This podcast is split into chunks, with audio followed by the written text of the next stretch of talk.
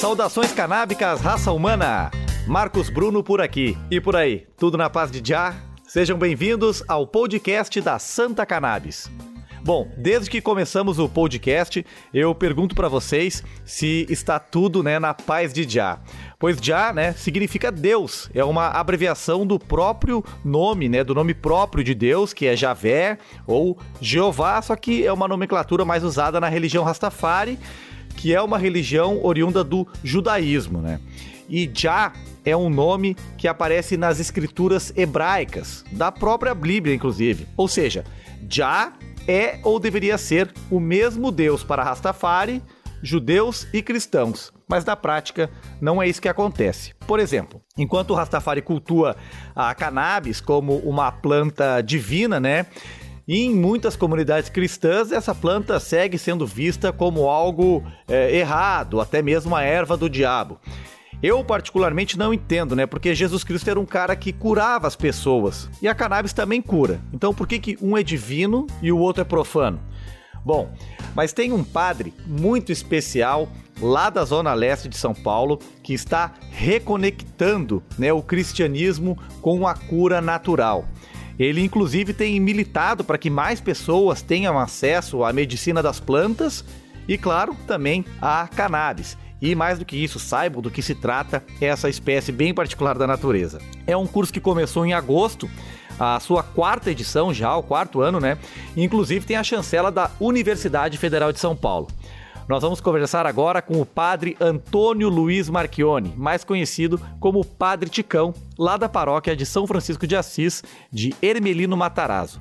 Padre, muito obrigado pela sua presença aqui no podcast da Santa Cannabis. A sua presença é uma benção pra gente. Olá, Marcos. Uh, uma alegria imensa estar aqui com você, conversando sobre uma planta que é maravilhosa, é divina, é uma santa erva. E o que mais me emociona é que esta planta está ajudando milhares de pessoas aqui na região e de todo o Brasil. Né? Eh, eu acho que eu, eu estou presente nos 30 grupos da cannabis, né? eu vejo assim uma vitalidade, um entusiasmo pelos belos resultados que a cannabis está trazendo. É para o mundo todo, né? Mas o Brasil é um dos poucos países que nós tivemos essa demonização durante 70 anos, né? Esse preconceito então, nós estamos tendo uma superação de muitas pessoas a nível religioso, social, político, econômico, é, pelos resultados altamente positivos da cannabis medicinal. Coisa linda. Bom, padre, essa já é a quarta edição né, do curso livre de cannabis medicinal. Começou agora, né, dia 4 de agosto. Então, o senhor pode explicar pra gente que curso é esse que ensina sobre maconha e acontece dentro de uma igreja? Como assim? Então, Marcos, uh, já eu, eu, estou aqui há 42 anos como padre, né? já estou na quinta idade, né? E sempre trabalhamos na saúde. Uhum. Nos últimos anos, nós começamos a trabalhar essa dimensão natural da saúde, né? E, e vamos encontrando resultados altamente positivos. E aí nós fomos organizando cursos de saúde preventiva, como as pessoas não adoecerem, né? E aí surgiu, um, já vem há anos que a gente vem conhecendo através do Dr. Carlini. Dr. Carlini é, é, o padroeiro da cannabis do mundo, né? Porque ele, ele foi pioneiro no mundo, ele é da Unifesp, tá com cerca de 90 anos. Antes da pandemia eu estive com ele e ele muito entusiasmado com o curso. Ele veio no primeiro, fizemos uma grande homenagem.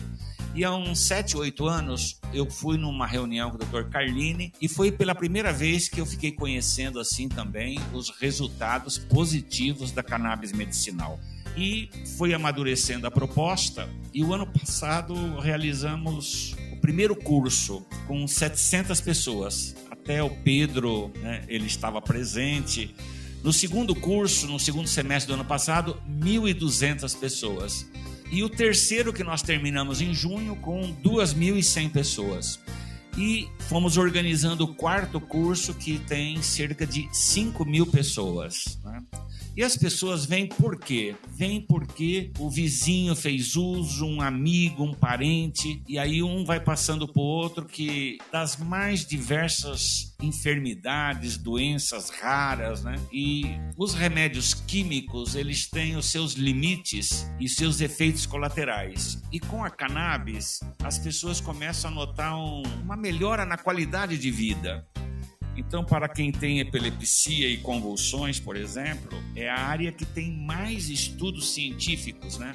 No Google é, de pesquisa da medicina tem 600 trabalhos científicos da cannabis no mundo, né? Então, quando a gente ouve ainda que a cannabis destrói os neurônios, né? Tem um, um sujeito lá no governo federal que eu, eu, eu acho que ele não tem nem os neurônios, porque ele, ele, ele só fala mal da cannabis, né? Mas uh, a cannabis, pelo contrário, ela restaura até os neurônios das pessoas, né?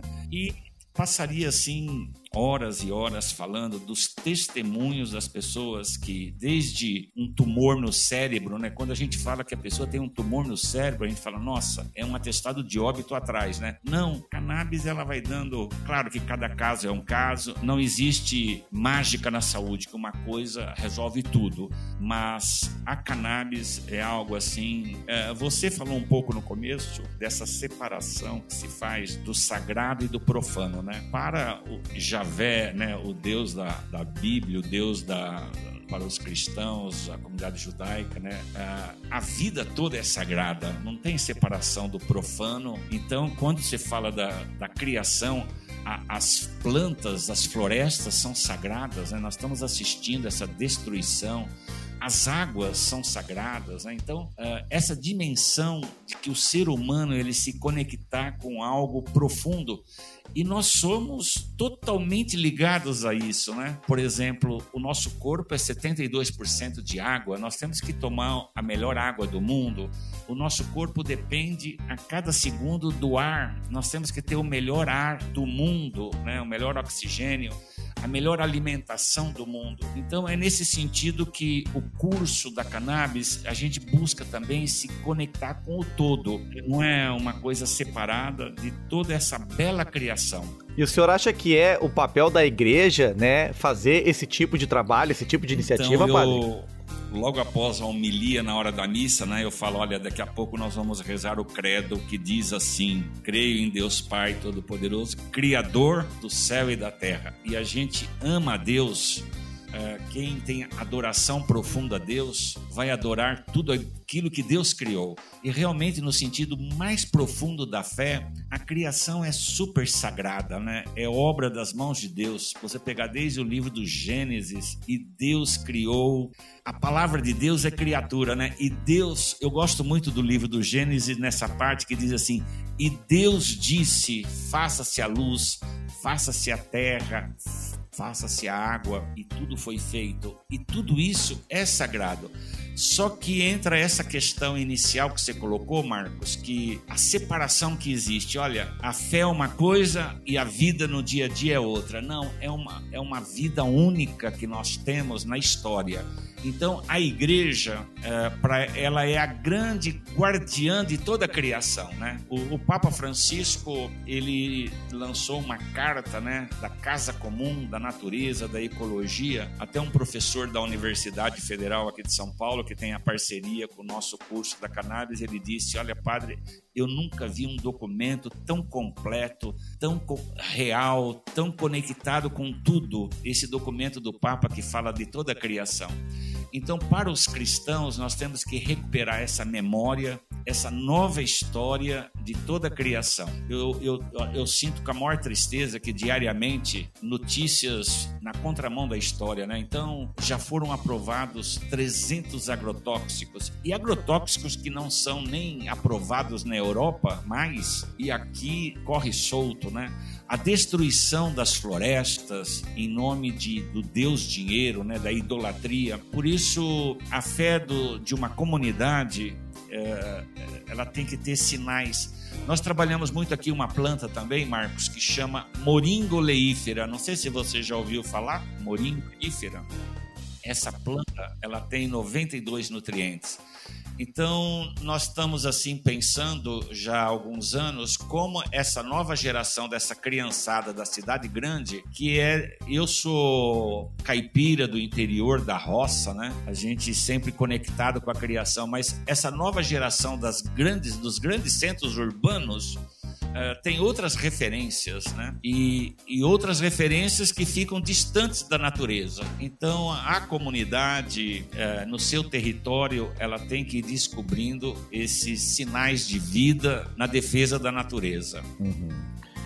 Ô padre, quem é o público do teu do curso, né, de cannabis medicinal? Quais são as histórias dessas pessoas que participam? Porque tem muita gente que é carente, né, que não tem condição aí de pagar esse horror que é o óleo importado ou Exatamente, da farmácia. Né? As pessoas que vêm, em primeiro lugar, elas vêm por algum sofrimento, ou da pessoa ou de alguém da família. É, quando o curso iniciou, nós tínhamos uma prática muito interessante. O curso começava às sete e meia da noite, né? E das seis horas a gente abria e convidava quem gostaria de vir dar um testemunho. E eu me lembro que numa das reuniões veio um jovem, Nisei, ele pegou o microfone e ele começou a chorar e ele disse assim: se meu pai conhecesse a cannabis, ele estaria vivo. Né? E, e é real isso, né? Tem muitas patologias, muitas doenças, enfermidades que a cannabis ela responde. Então, a, eu falo assim que a, a grande maioria vem uh, porque a cannabis ela traz efetivamente resultados. Eu, eu gosto muito da expressão de um médico que falou: a medicina do presente e do futuro passa pela cannabis. E eu percebo cada dia, Marcos, essa é uma realidade. Então, as pessoas que vêm no curso, agora no quarto curso, começou ontem à noite, e as aulas são todas gravadas, né? Quem quiser assistir, pode assistir. A, a aula é sempre toda terça-feira, todas as terças-feiras, às sete e meia da noite. Mas a pessoa, uh, pelo trânsito, pela loucura dessa pandemia, mas a pessoa tem uma semana para assistir aula, né? E, e, os resultados dos debates de ontem à noite, assim, a, a Gabi e o Fernando que coordenam essa comunicação com a comunidade, com a e vem gente do Brasil todo, viu? Inclusive de alguns países da América Latina que estão participando desse curso e, e, e renasce uma esperança com essa planta, a cannabis medicinal. Muito bom. Bom, padre, antes da gente continuar sobre falando sobre cannabis e cristianismo, né, que é o tema do episódio, eu queria que o senhor apresentasse é, o outro lado do padre, porque o padre Ticão agora está muito conhecido por causa do curso, mas o senhor tem uma longa história né, de defesa dos direitos humanos e da moradia aí na Zona Leste de São Paulo. Então muita gente conhece, eu brinco, né? Conhece o padre Ticão DC, depois da cannabis. Mas quem foi o padre Ticão AC, antes então, da cannabis? Eu estou aqui como há 42 anos como padre aqui na Zona Leste de São Paulo. E eu sou de uma cidade chamada Urupês perto de Catanduva, Rio Preto, na Alta Araraquarense. Toda a minha família, dos meus pais, avós, uh, vieram da Itália e, e meus avós da minha mãe vieram de Portugal. Então, duas famílias de uma tradição cristã muito forte. E eu fui para o seminário, estudei numa cidade chamada São Carlos, que fica uns 250 quilômetros de São Paulo. E terminando os estudos, uh, aqui em São Paulo nós tínhamos o cardeal Dom Paulo Evaristo Arnes, né, que é um grande profeta, e Dom Angélico Sândalo Bernardino. Foram duas pessoas que me marcaram muito pela, pelo seu testemunho de fé na defesa da vida, dos direitos humanos. E eu chegando nesta comunidade que eu estou aqui, uh, a realidade ainda continua com muitos sofrimentos, ainda continua, mas uma realidade que nós trabalhamos muito é da moradia até hoje. Nesses 42 anos, nós conseguimos quase 40 mil moradias. Né? Agora mesmo nós estamos terminando 1.100 moradias aqui vizinha, uma cidade chamada Guarulhos. É a segunda cidade do estado de São Paulo, com um milhão e quase um milhão e meio caminhando para isso. Temos um trabalho com pessoas com deficiência, são sete casas, quase 800 pessoas com deficiência, são sete escolinhas tem um trabalho com pessoas idosas, tivemos um grande avanço de políticas públicas para os idosos, uh, um trabalho pelas, pela educação. Nós tivemos uma conquista enorme aqui na Zona Leste, que é a Universidade Federal de São Paulo, que ela chegou na Zona Leste, tem o terreno, tem o campus, mas era para ser 10 cursos, né? E até agora nós não conseguimos dialogar, porque é o quarto ministro da Educação que está lá e, e agora ele está com o vírus também, né? Nós estamos questionando e, e, é um campus que tem 20 quarteirões, né? Um belo espaço. Inclusive lá daria até para ser uma grande associação da cannabis. Né? Então nós buscamos assim, Marcos, trabalhar em tudo aquilo que a comunidade gostaria de se organizar.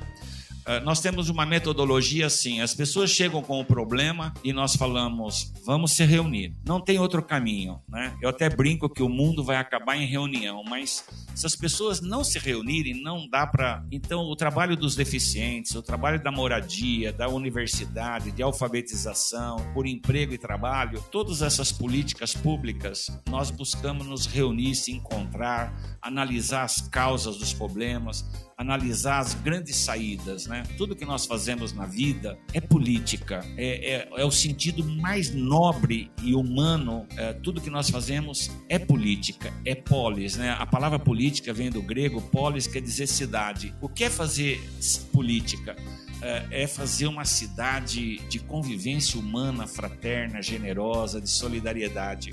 Então, em todos esses anos que eu estou aqui, uh, tem as diversas comunidades. É uma região que tem mais de 4 milhões de pessoas, né, a Zona Leste. Então, é, é um grande. Uh, o meu papel hoje, né, com a minha idade, chegando quase a 70 anos, é de ser um animador de das pessoas estarem se reunindo. E diariamente, agora mesmo uma comunidade me ligou que estava enfrentando vários problemas. Eu falei: "Olha, vamos marcar aí uma conversa, reúne a comunidade" a comunidade organizada é a melhor política do mundo.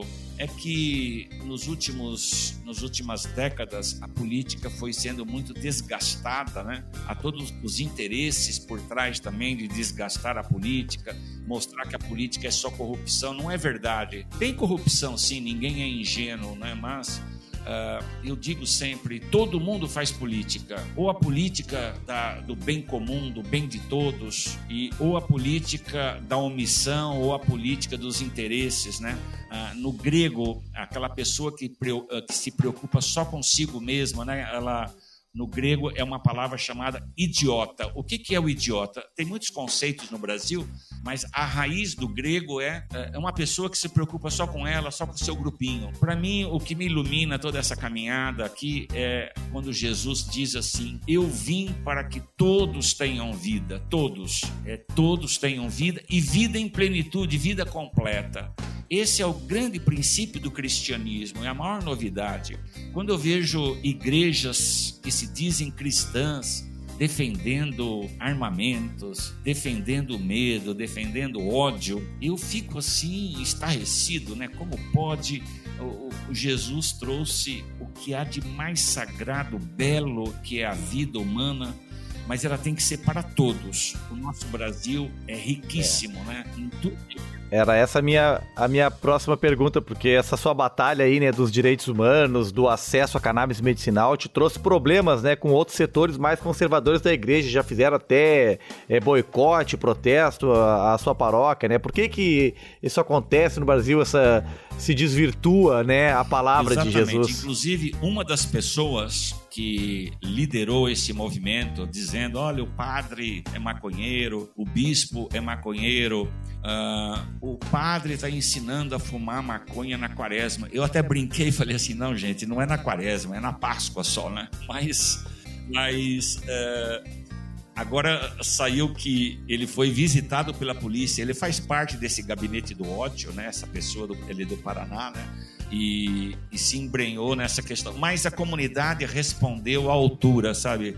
Com uma maturidade, com um diálogo, chamando esse pessoal para um diálogo, apesar de todo o ódio que, que no fundo né, nós, estamos, nós estamos defendendo uma, uma criação de Deus, que é a, a cannabis. Claro que a maconha ela foi demonizada durante 70 anos, né? E eu até brinco, eu falo assim, olha gente, quando alguém, eu, ainda ontem eu estava em São Mateus numa reunião e, e, saiu essa questão da maconha, dos preconceitos, eu falei assim, olha, uh, quem colocou o demônio na, na maconha, na cannabis, que tire, né? Eu, não fui eu que coloquei, eu sempre tenho e sempre terei como uma erva santa, mas claro que tinha os interesses econômicos, políticos, raciais, né, por trás dessa proibição durante 70 anos. Mas o que alguém me falou que eu acho que é verdade, o Brasil é o único país que ainda mantém esse preconceito, né? Aqui nós tivemos uma família de uma comunidade eh, religiosa, né? E ela, quando ela disse que ela viria fazer o curso, no, no primeiro curso, e, e aí a comunidade, nossa, alijou ela tanto que ela, ela, ela mudou de comunidade religiosa por causa disso, o preconceito que ela sofreu. Aí ela veio para a reunião com muito medo. Ela falou que sentou assim no, bem perto da porta. Ela falou: se a polícia entrar aqui, eu já saio correndo por aqui, né? E, e ela fez o curso. Hoje ela é uma das maiores lideranças aqui na região de incentivo. Por quê? Porque ela tem duas filhas. Ela falou: padre, cinco, seis anos, eu nunca soube o que era passar uma noite tranquila. Aquelas minhas filhas, as duas, eu ali vendo a noite, acordava e ia ver. Hoje elas têm um, uma qualidade de vida, né? Então, para mim, a cannabis é, é a Andréia. É a Andréia? é maravilhosa, maravilhosa. Uma guerreira. Muito querida ela. Ela é um exemplo assim, de como venceu o preconceito. É. Ela sofreu o preconceito e conseguiu. Né? Uhum. Hoje ela é uma grande militante da cannabis. É. Ô padre, Saiu na, na BBC britânica, né, de Londres, há alguns meses aí, acho que foi lá por abril, que alguns pesquisadores da Universidade de Jerusalém encontraram resquícios de maconha num templo judaico do século 8 a.C. Significa, né, que muito provavelmente a maconha era usada nos ritos ancestrais dos judeus. E aí eu volto para uma, uma reportagem de alguns anos atrás, 2017, um historiador norte-americano, David Bienstock. Ele sustenta que os milagres de Jesus seriam feitos com óleo de cannabis. O que, que o senhor acha dessas histórias, padre? Será que é verdade? Olha, eu tenho pensado bastante nisso, né? Porque no Evangelho tem inúmeras passagens que Jesus ele, ele faz o pedido aos seus apóstolos: vocês vão e curem os doentes, né? É, a palavra curar vem de cuidar, né? Claro que nós temos os nossos limites humanos, mas o que Jesus pede é o seguinte: diante dos doentes, cuidem, cuidem que eles serão curados, né?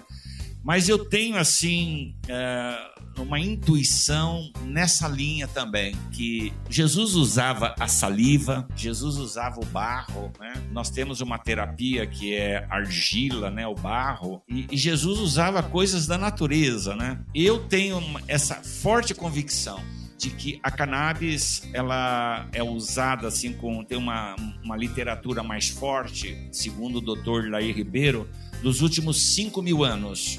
Então, com certeza, o, o, o Jesus ele conheceu essa planta e com certeza ele fez uso. Eu tenho assim a minha convicção pela prática de fazer um curso com 4 mil pessoas e agora com 5 mil, e diariamente as pessoas desesperadas, assim, padre, agora mesmo um, um filho de um senhor, padre, o, o meu pai ele fez a químio, a boca dele se arrebentou toda, tá num sofrimento, ele dores e me falaram e eu, eu quero isso para hoje, né? Que eu, eu não suporto mais o sofrimento do meu pai. Eu tenho certeza que esse filho, né? Que ele, ele, ele vai levar para o seu pai seu pai vai ter um alívio muito importante diante de tantas dores. Então, é nessa convicção que eu tenho que Jesus, ele usou tudo aquilo que é da criação divina mesmo e, e para o bem, para cuidar e para curar. Coisa linda, padre, coisa linda. É, se Jesus Cristo estivesse vivo hoje no Brasil, né, que é um país onde a cannabis uh, ela já é legalizada para o rico, né, dois mil reais na farmácia, mas ela continua proibida para o pobre. Como é que o senhor acha que Jesus Cristo Olha, ia proceder alguém hoje? Me fala uh, desse espírito que você fala, Marcos. Alguém fala assim, ô padre, mas tem que obedecer à lei. Eu falei assim, ah, eu sigo Jesus diante da lei. Uh, Jesus ele tinha de segunda a, a sexta-feira para fazer os seus milagres, seus sinais. Mas e no sábado não podia. Mas por que que Jesus escolhia justamente o sábado para fazer os seus sinais, né? Os seus milagres. E o sábado era uma lei que quem transgredia o sábado, Jesus, se você pegar no evangelho várias passagens, Jesus fez num sábado chegaram para ele, você não pode fazer no sábado, e ele disse: o sábado foi feito para o homem, não o homem para o sábado. Jesus está mostrando que a lei, toda lei desumana, toda lei injusta, toda lei sem ética, não precisa ser seguida. Então, o que nós estamos assistindo, a aprovação da Anvisa de aprovar o óleo da cannabis, aonde só as multinacionais, né, as grandes empresas uh, podem trazer e vender a 2.500. Ontem alguém me passou o recibo 2.600, fora o médico, fora um advogado, né? Dizer, quem é que tem condições disso daí numa população no meio dessa pandemia? Então, uh, a nossa prática é como a de Jesus. Uh, essa lei não deve ser obedecida. Todas as sextas-feiras, e quem quiser doar sementes da cannabis, eu agradeço de coração todas as sextas-feiras eu entrego 10 a 15 sementes por, por família, né? E vamos explicando como é que planta, como é que faz o óleo, as diversas maneiras também pode fazer o extrato e assim por diante. Mas a, a, as famílias vêm com medo muito grande, né? Eu até brinco, eles falam assim, padre, não vai dar problema essa semente se eu plantar em casa? Eu pego a semente e falo, olha, cada sementinha dessa é um ano de cadeia. você fica um ano na prisão. Mas as pessoas estão levando, estão plantando, me mandam fotos depois, né? Mas uh, essa lei que nós temos, ela é desumana, ela é injusta, ela favorece só quem tem recursos financeiros, né? e ela tem que ser mudada. Agora, o Brasil tem um movimento, Marcos, que não tem volta. Quanto mais a população vai conhecendo, mais a população vai plantando, mais a população está tentando se organizar em associações para ter a cannabis medicinal. Com certeza. Da mesma forma que vocês se organizam aí, né, na Zona Leste de São temos, Paulo, né? Uh, no Rio de Janeiro, temos no Acre, em Rondônia, em vários estados do Brasil, que é a desobediência Uh, a desobediência, vamos dizer, transparente. Então, você constitui né, uma comunidade, pode constituir uma associação e cadastrar as famílias que precisam do óleo da cannabis e entrar na justiça. A justiça vai demorar para dar um parecer. Se a justiça demorar muito, o caminho é este: é fazer uma carta e levar para todas as autoridades daquela localidade, daquela comunidade, desde o prefeito, o juiz, as forças de segurança, e dizer assim: olha, aqui está o nosso projeto de uma associação. As famílias estão precisando e nós vamos começar a plantar na rua tal, no endereço tal. Nós vamos plantar tantos pés para servir a tantas famílias. Essa desobediência civil transparente, é, pública e comunitária, ela, tá, ela está acontecendo. Ainda hoje me passaram que uma família conseguiu a, a licença, né, o, o HC, sem precisar até do advogado, porque é, aqui nós temos os advogados fazendo isso mas fica entre aí 10, 15, 20 mil. Eu sei que não é fácil para um advogado numa crise dessa, todo mundo tem que cobrar mesmo os seus honorários. Mas nós vamos começar daqui uma semana um atendimento jurídico aqui na comunidade. Vai ter dois advogados, né, atendendo, orientando. Uh, tem um grupo formando uma associação aqui na região. Tem em Suzano, tem em Mogi das Cruzes. Então nós temos assim no Brasil todo as duas grandes referências é da Paraíba, né? Da Paraíba e a Pepe, acho que no Rio de Janeiro. São duas associações que mostram que é possível a comunidade se organizar no seu território e, e conseguindo a cannabis. Então, a cannabis, eh, Marcos, ela poderia estar gerando milhares de empregos no Brasil. Me disseram que em Pernambuco é uma das melhores terras para se plantar cannabis é Pernambuco. Talvez pelo clima, né, pela terra e assim por diante e é onde a repressão está acontecendo violentamente na, né, na, em Pernambuco. Então, esse trabalho que acontece no Brasil todo, né, o, o, cadastramento dessas 5 mil famílias que estão no curso da cannabis tem de todos os estados do Brasil. E nós sempre motivamos, olha, organize uma associação, procure aquelas pessoas né, que conhecem a cannabis, eles vão estar orientando. E essa é a grande saída. É um movimento, o Cassiano, que é lá da Paraíba, ele me passou uma mensagem que eles vão começar a plantar aqui em São Paulo.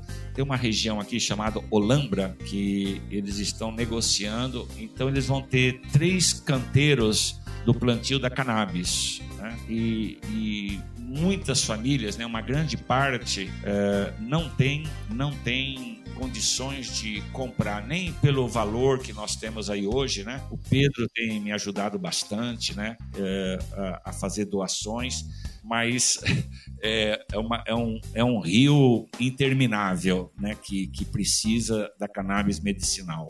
Se Jesus hoje ele ia distribuir sementes também para o povo, padre, como ele distribuía pão. Jesus ia, Jesus ia distribuir já a plantinha pronta. Tenho certeza que ele iria, ele iria né, aprovar isso e, e, como ele já fez, eu tenho certeza que uh, se você pegar todo o Antigo Testamento, né, desde Moisés, o uso do óleo, né? O óleo na história da medicina, se você pegar não muito longe, né, Marcos, uh, os meus avós que vieram da Itália, meus avós que vieram de Portugal, eles vieram com toda essa medicina, né, do óleo, das plantas, né? E, e sempre foi assim. Uh, a partir de 1910 que houve uma grande virada, né, dessa política americana de tem que ganhar dinheiro em cima da saúde a qualquer preço, que nós estamos estamos assistindo hoje essa situação dramática. Mas sabe que, Marcos, uma das coisas mais belas que eu já ouvi, ouvi e, e dos médicos, tudo, é que dentro de nós tem um sistema chamado sistema endocannabinoide. Então, é, o meu organismo, ele produz os canabinoides. E eu vi uma reportagem essa semana e faz sentido que se eu tenho algum problema de saúde, é porque está faltando os canabinoides dentro de mim, que o meu organismo não está conseguindo produzir. Então, quando eu tomo o óleo da cannabis, ele vem fazer um tipo de uma, uma soma, né? um complemento, vamos chamar assim. A doutora Carolina Nossetti, ela chama isso de uma fechadura. Então, quando eu tomo óleo, é como eu pegar uma chave e eu abro e eu entro, né? E então isso eu acho assim uma das coisas mais emocionantes quando eu, eu, eu conheci. Eu até brinco, né? Tava numa reunião e a revista Carta Capital estava presente. Eu não sabia e eu brinquei com o pessoal. Falei, olha, Deus é Deus é canabista, mas não é maconheiro, né? Eu brinquei com o pessoal. Falei, olha, quando Deus pegou o barro ali, eu acho que ficou algum fiapo da cannabis ali no meio que, que ficou dentro de nós, né? Nós temos um quadro aqui que mostra aquele ser humano sem a pele, né? E tem assim, a cannabis a partir do, do cérebro descendo no sistema nervoso. E o doutor Rafael Michulan, que é aquele, aquele médico de Israel, ele, ele que foi o que descobriu essa beleza né, do nosso sistema endocannabinoide.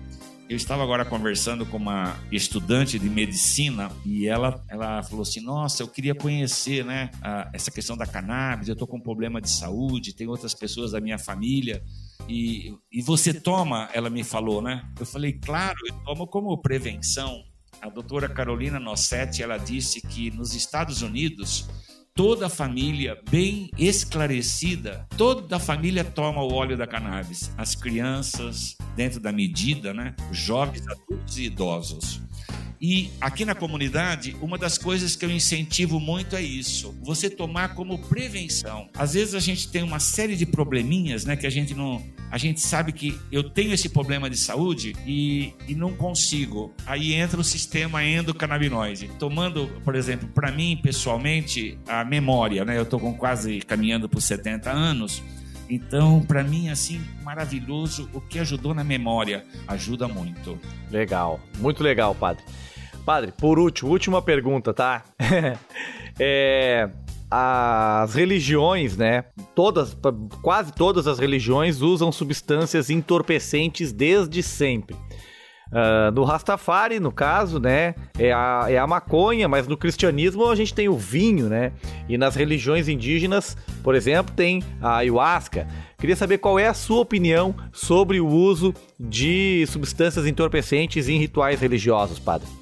Olha, ainda hoje eu liguei para alguns amigos e nós estamos marcando, vamos ver se vai dar certo. Para o dia 6 de dezembro, às 9 e meia da manhã, uma celebração, uma, é, vai ser uma celebração ecumênica, né? É uma missa com uma dimensão bem ecumênica. Nós vamos fazer uma missa da cannabis, uma missa da huasca, nós vamos usar os cânticos lá do Sebastião do Acre, né? Aqueles cânticos de Santa Maria.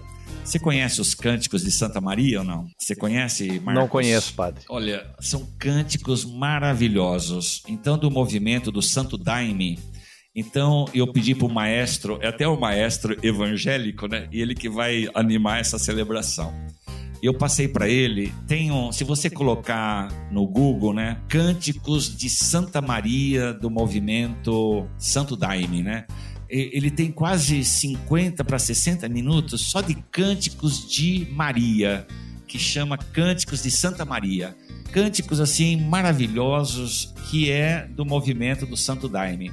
Então nós queremos fazer no dia no dia 6 de 6 de dezembro, no primeiro domingo de dezembro, vai ser o encerramento desse curso. Nós queremos começar a avisar com antecedência, porque vai vir pessoas de outros lugares, né? E nós queremos fazer uma celebração ecumênica nessa dimensão da, da cannabis, da huasca e de tudo aquilo que as religiões têm, né? Vai ser uma celebração com muito pão, com muito vinho. Nós vamos distribuir copinhos de vinho. Vai ter na entrada, nós já fazemos isso uma vez por mês, né? Distribui o chá para todo mundo que vai entrando, diversos tipos de chás, né? Então, a religião, Marcos, ela tem que recuperar o sentido mais profundo do religare, né? A palavra religião vem de religar. Então, a religião, ela deveria ser, deveria ser, ela existe em muitos lugares, mas ela poderia ser uma ligação muito profunda com a natureza, com a criação de tudo aquilo que traz cuidados com a vida, cura da vida.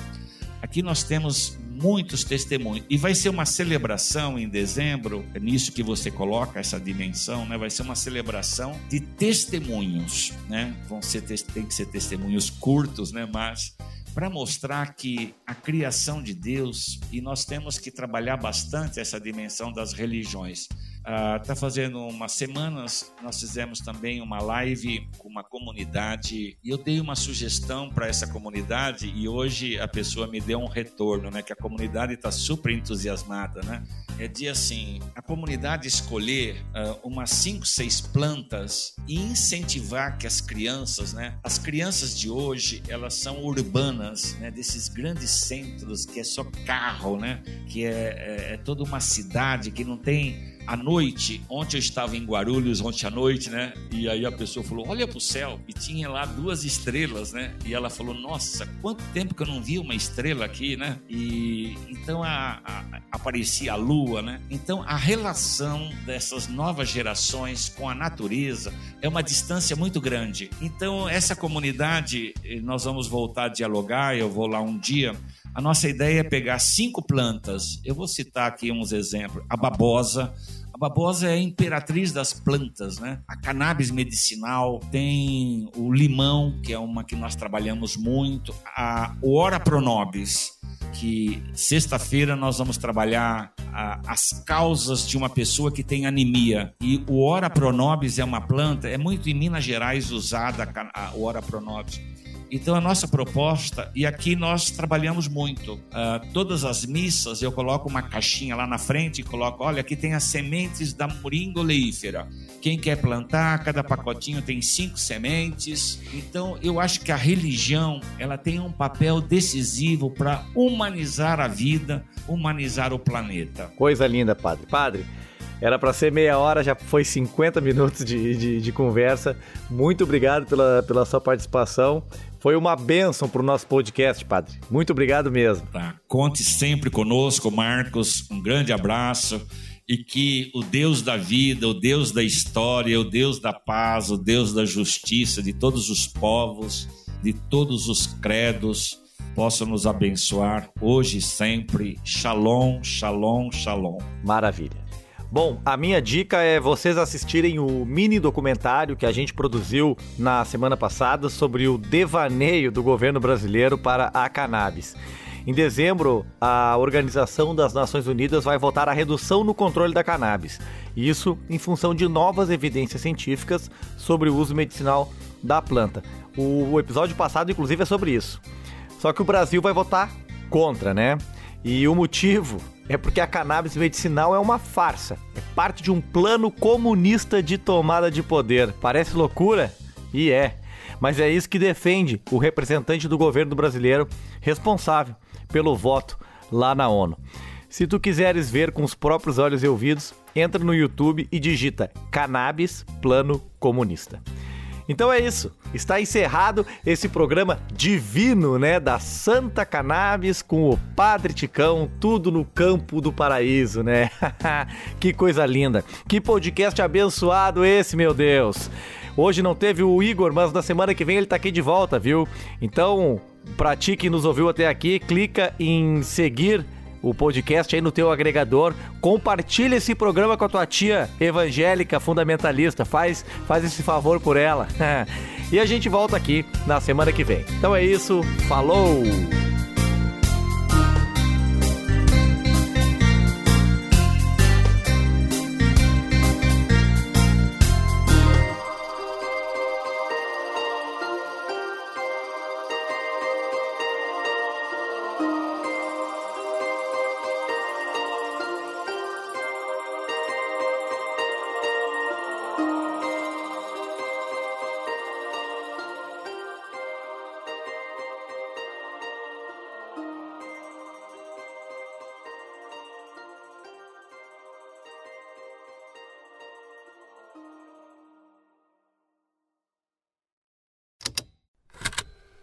Estalo Podcasts.